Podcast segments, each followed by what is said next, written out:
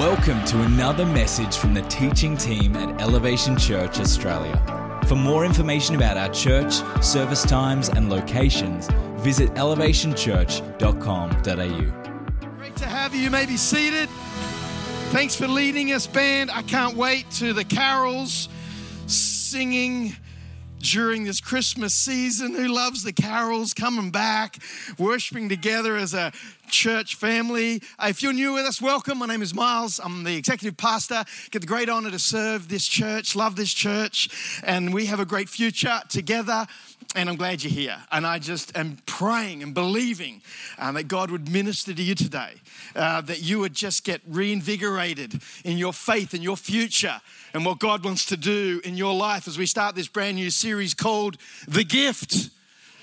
The Gift. This is telling the Christmas story from the perspective of the wise men. So, we're going on a journey of four weeks just learning uh, about this journey. And we're going to move from wandering to wandering. Move from wandering, they, they wandered around 800 miles searching for the Messiah. When they found him, they fell down on their knees in wonder.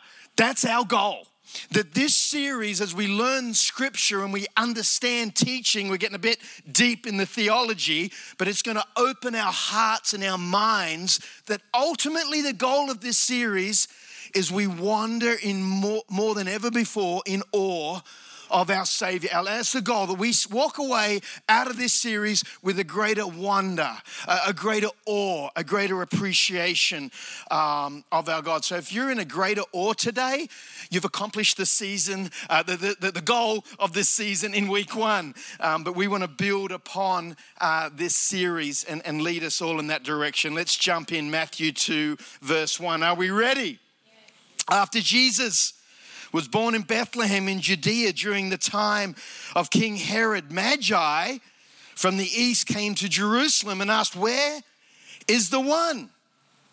Who has been born king of the Jews? We, we saw his star when it rose and have come to worship him. The Magi were highly educated men. They included teachers, physicians, astrologers, interpretation of dreams. They even studied Hebrew scripture. They were more than just studying the stars or stargazers, they would actually seek knowledge to discover the meaning of life. They believed that science and knowledge would lead them to God, which it did. And I love how science and knowledge can lead us to a greater appreciation and understanding of God. Uh, some believe that these Jews, that they were Jews, these magi, that were taken by Nebuchadnezzar when he overthrew Jerusalem some 600 years earlier and took the best and the brightest back to Babylon. Some believe they were from that heritage and they were always looking for the Messiah based on the scriptures. They came from the east, maybe Persia or Babylon. It was like 800 miles. It's a long, long journey that they took. So imagine you're, you're a magi, right? You're hanging out with the other magi. It's kind of a Friday afternoon. Uh, have a couple of beers, look at the stars, and then and then you go home to your wife and says, "Honey." Listen, babe, I've been with the boys, you know, with, with, with, that stargazing group that I've been in now for a while. I know you think it's a cult, but we think there's something to it.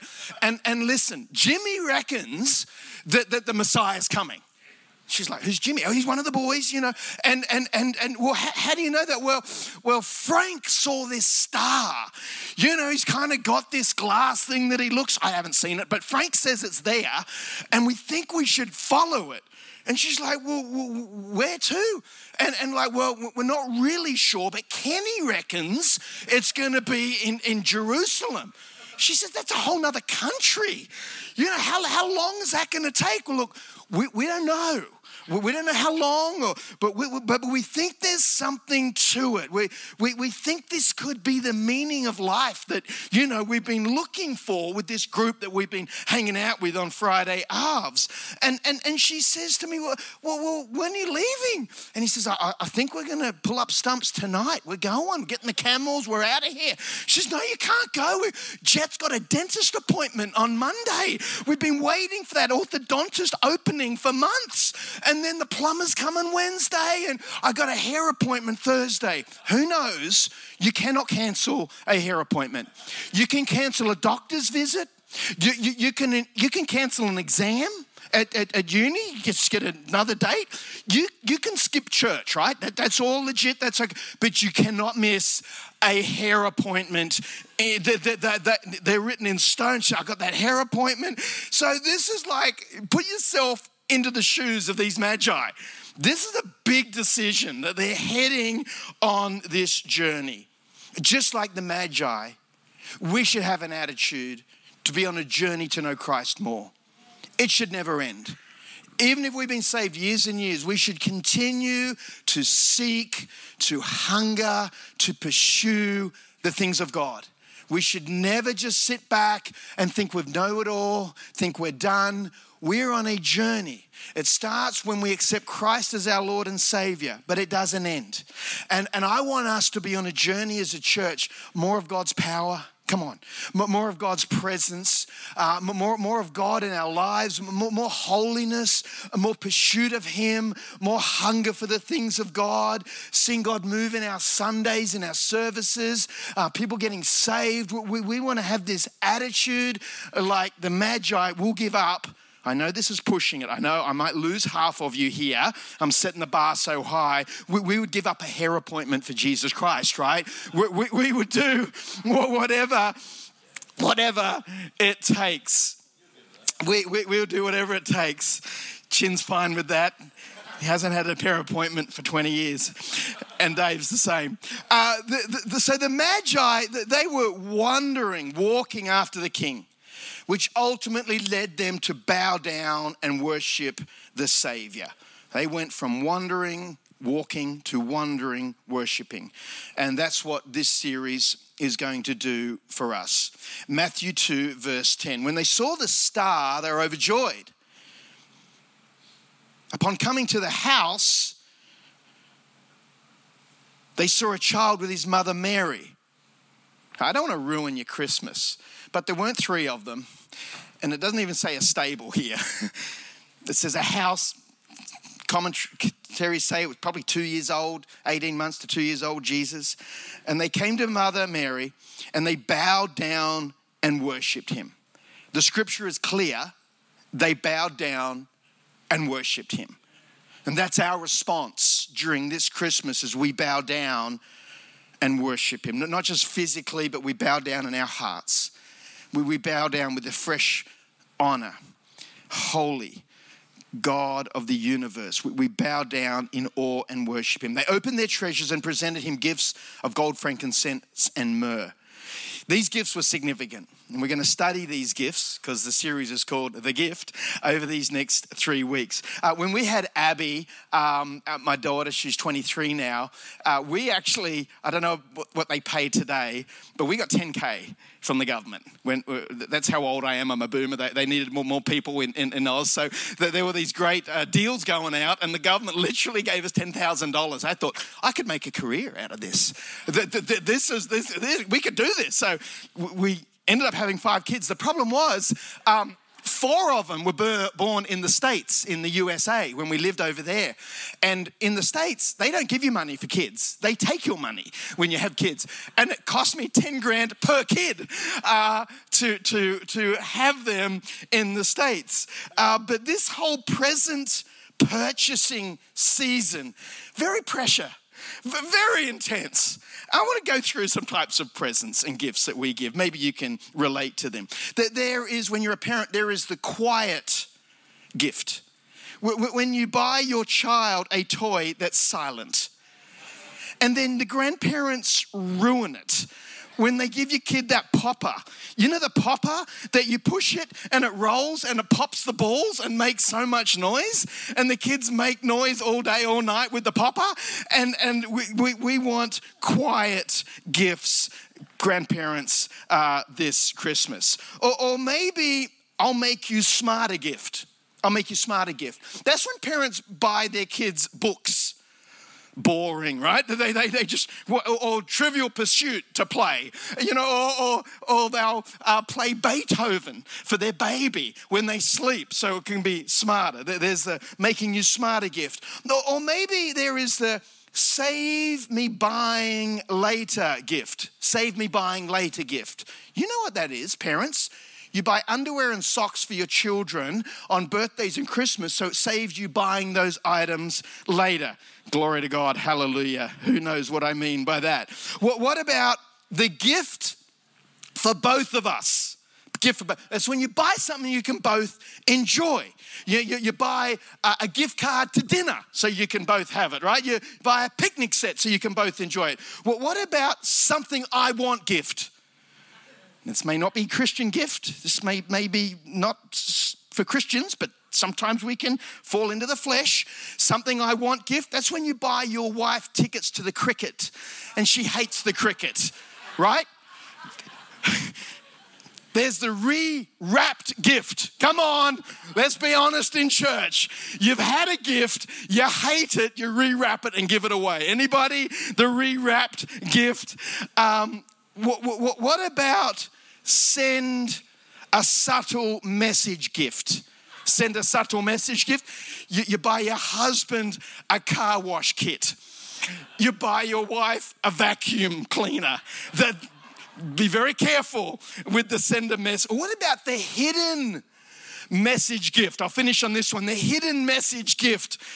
It's when you buy some lingerie. Hidden message.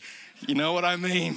Come on, darling. Anyway, we'll move on. Okay, so these these magi, they were given gifts. Um, they were not only valuable, they were practical, but they were deeply spiritual. These gifts were purposeful.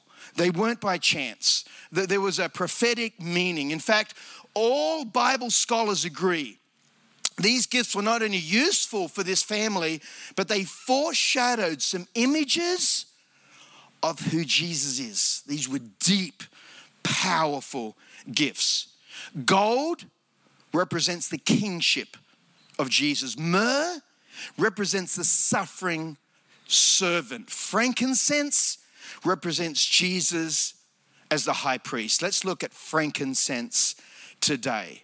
Now, if you're new to church, I'm just going to go a little deeper a little, little, more theology, a bit more teaching to give us a greater appreciation so we can worship our King. So, frankincense was used by the priests to burn as incense in the temple. It was a highly valuable tree resin and it gave off this sweet, powerful aroma. Now, the Bible's broken into the Old Testament and the New Testament. It's also the Old Covenant and the New Covenant. And in the old covenant, there would be the high priest.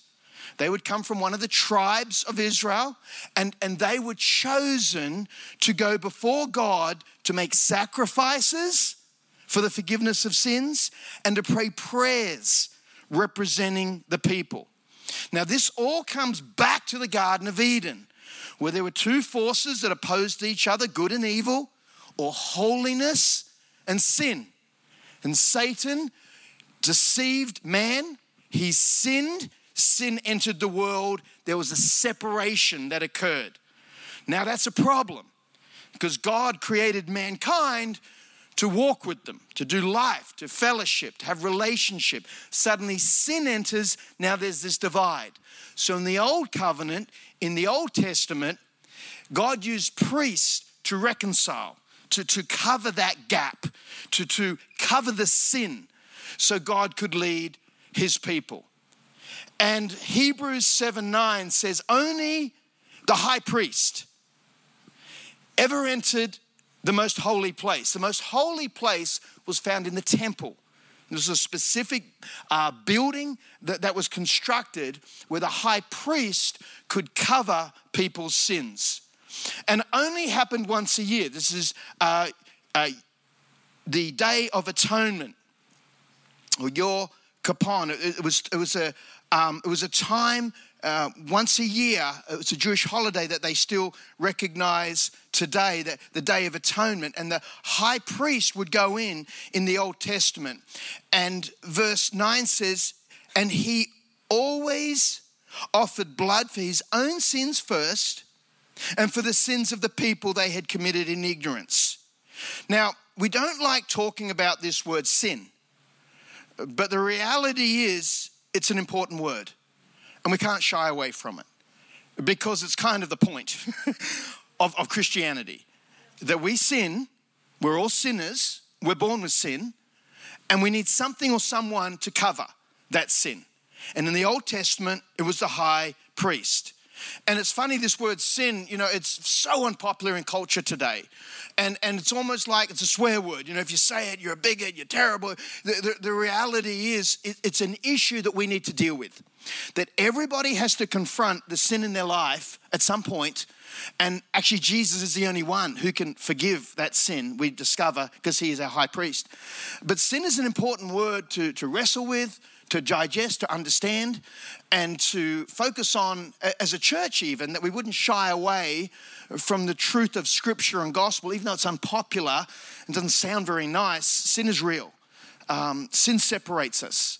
Uh, even though we're saved, sin can be that gap that, that kind of builds that um, distance between um, us and God. And so we need to understand that Jesus, we'll talk about this later, is our high priest who forgives us, who covers us, and that allows us to come boldly into the presence of God and keep that relationship with Him. So let's go back to the Old Testament, to the high priest. This was a very uh, important ritual in the Day of Atonement. And it would start with the high priest would take a bath He'd put on white linen robe, which symbolized repentance. So the high priest, he would start by getting his own life in order. He would make a sin offering for himself and then the other priests using a young bull. Next, they would enter the Holy of Holies. This is a special part of the temple.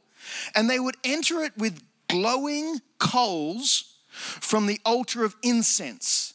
Now, these coals would, would fill the air with this smoky cloud of, of incense and included frankincense. So, this sap from the tree was very um, needed in the process of the priest sacrificing. And that's where we get the, the, this, the frankincense, that first gift that we're talking about today.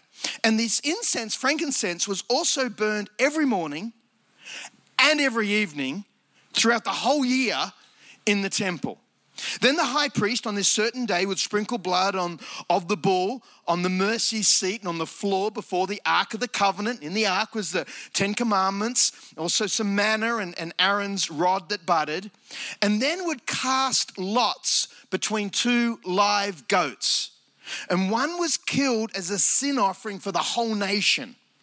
The second one was placed, uh, he'd place his hands on it, he'd play, pray a, a special prayer over it and confess the sins of the nation over this live goat. And then he would give to an appointed person who would carry this goat outside of camp and release it into the wilderness. That's where we get the word scapegoat. And they would carry uh, symbolically the sins of the people.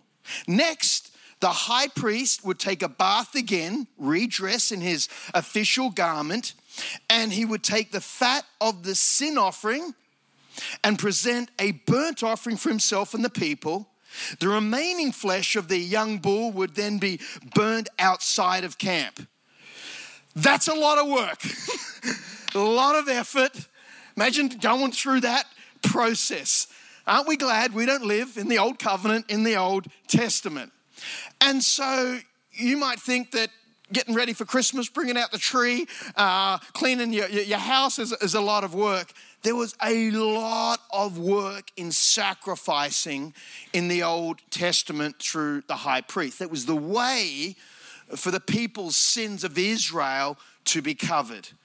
So, so why, why does this happen? Here's the point God is just, God, God is holy. God has to punish sin, but He is also merciful. So, so He's a just, a holy God. Yet he's also a loving and a merciful God. They're not separate, they're one. He's holy, he's just, He's merciful, He's gracious. So these sacrifices would satisfy God's justice and also extend mercy. So the sacrifices of the animals would, sort of kill bird, two, two, two birds with one stone. It would cover the sins, but it would also extend mercy so the people would have their sins forgiven. Because we all have a debt. It's called sin, that word we don't like to talk about, that we need someone to pay. So the old covenant was a temporary cover of our sins through the sacrifice of animals. Then Jesus came. Come on. Here we go. The new covenant was established. There was a permanent cover of our sins through Jesus Christ, who became not only the high priest, he also became the Lamb of God. He was the one who was authorized to do the sacrifice, and he was the one who was sacrificed. It's quite deep, I get it, but it's powerful. And it's the foundation of our faith. We need to understand that it all revolves around Jesus extending mercy, but also providing our forgiveness through the sacrifice. Let's dig a bit deeper in Hebrews 10:10. For God's will was for all of us to be made what? To be made holy. It's his plan, his purpose, to be made holy. The problem is we're not holy. We're born with sin, remember? By the what? By the sacrifice of the body of Jesus Christ once for all time. Isn't that good news for us today? That Jesus Christ, the sacrifice of his body, sacrifice forgives our sins once for all time. Under the old covenant, the priest stands and ministers before the altar day after day offerings, sorry, offering the same sacrifices again and again, which can never take away sins. They're recovering. Verse 12. But the high priest offered himself to God as a single sacrifice for sins for all time. Our high priest is Jesus Christ. So then, since we have a high the great high priest who has entered heaven, Jesus, the Son of God. That's why we speak that name. Jesus, the Son of God. Let us hold firmly to what we believe. This high priest of ourselves understands our weakness, for he faced all the same testings we do, yet he did not sin. Not only was Jesus the high priest, perfect in every way, but he also faced every challenge that we faced. So, whatever you're going through today, Jesus understands. Uh, whatever you're going through, if you're going through loneliness, Jesus understands. He's our high priest, not only covers our sins, but he understands who we are and where we're at. Uh, maybe you're going through grief today, he understands. Uh, maybe you're depressed today, he understands. Maybe you're frustrated today. He understands. He doesn't just understand, but He gives you a hope for a future. That He's capable and able to deliver you of whatever you're facing. Because when sin entered the world, it became broken. And, and the world is messed up, man. It's, it's, it's, it's a joke, the pain and suffering out there. But Jesus came to give us a hope that in Him we can be delivered, uh, our prayers can be answered. He, he's more powerful. Jesus knows what it's like to suffer. He was conceived out of wedlock. He was raised in a small, dinky town, ridiculed by the family, rejected by society, lived in poverty, bullied, tempted, betrayed, and finally murdered. And when Jesus became our high priest, he became sin. That actually separated him from his Father. He knows what you're going through today, he knows your challenges, he knows what you're facing. And he's our high priest. He's our high priest that we can call upon. He's our high priest that's available for us. He's our high priest we can go to whenever we want, every day, all day. He is your personal high priest. In Israel, there was one high priest, and you sort of couldn't get to that high priest. But our high priest is Jesus, and he's personal. Whatever you feel, he feels. Whatever you suffer, he suffered. Whatever you feel rejected, he was rejected. Whenever you experience loss, he's experienced loss. When you feel far from God, Jesus experienced it. Ephesians 4:16. So let us come what? Let us come boldly to the throne of our gracious God.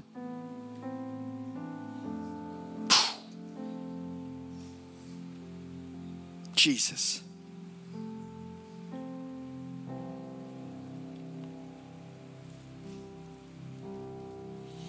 Father, we thank you for Jesus. Let us come boldly. Let us come boldly to the throne of our gracious God. There's no shame with our high priest. You can come boldly today into his presence.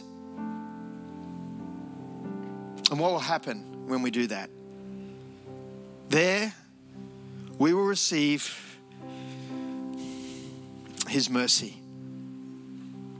There we'll find His grace to help us when we need it most. This gift of frankincense reminds us Jesus is our high priest. He's our high priest. Understanding Jesus' sufferings means he can relate to your suffering. You're not alone. Uh, understanding his sacrifice helps us walk that we're forgiven. No more shame, no more guilt. Understanding his victory helps us to live in victory. I want us to stand and sing, Speak Jesus.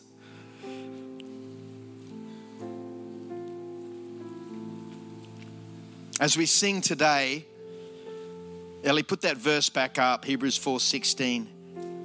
I want us to come boldly into his throne. What's his throne? It's his presence. He's here today. I want you to step boldly into his presence where you will find his mercy. You'll find grace to what? To, to, to help us. To help us when we need it most. We need your grace today. We can't do this life without you. You are our high priest. We need you more than ever before. Let's worship.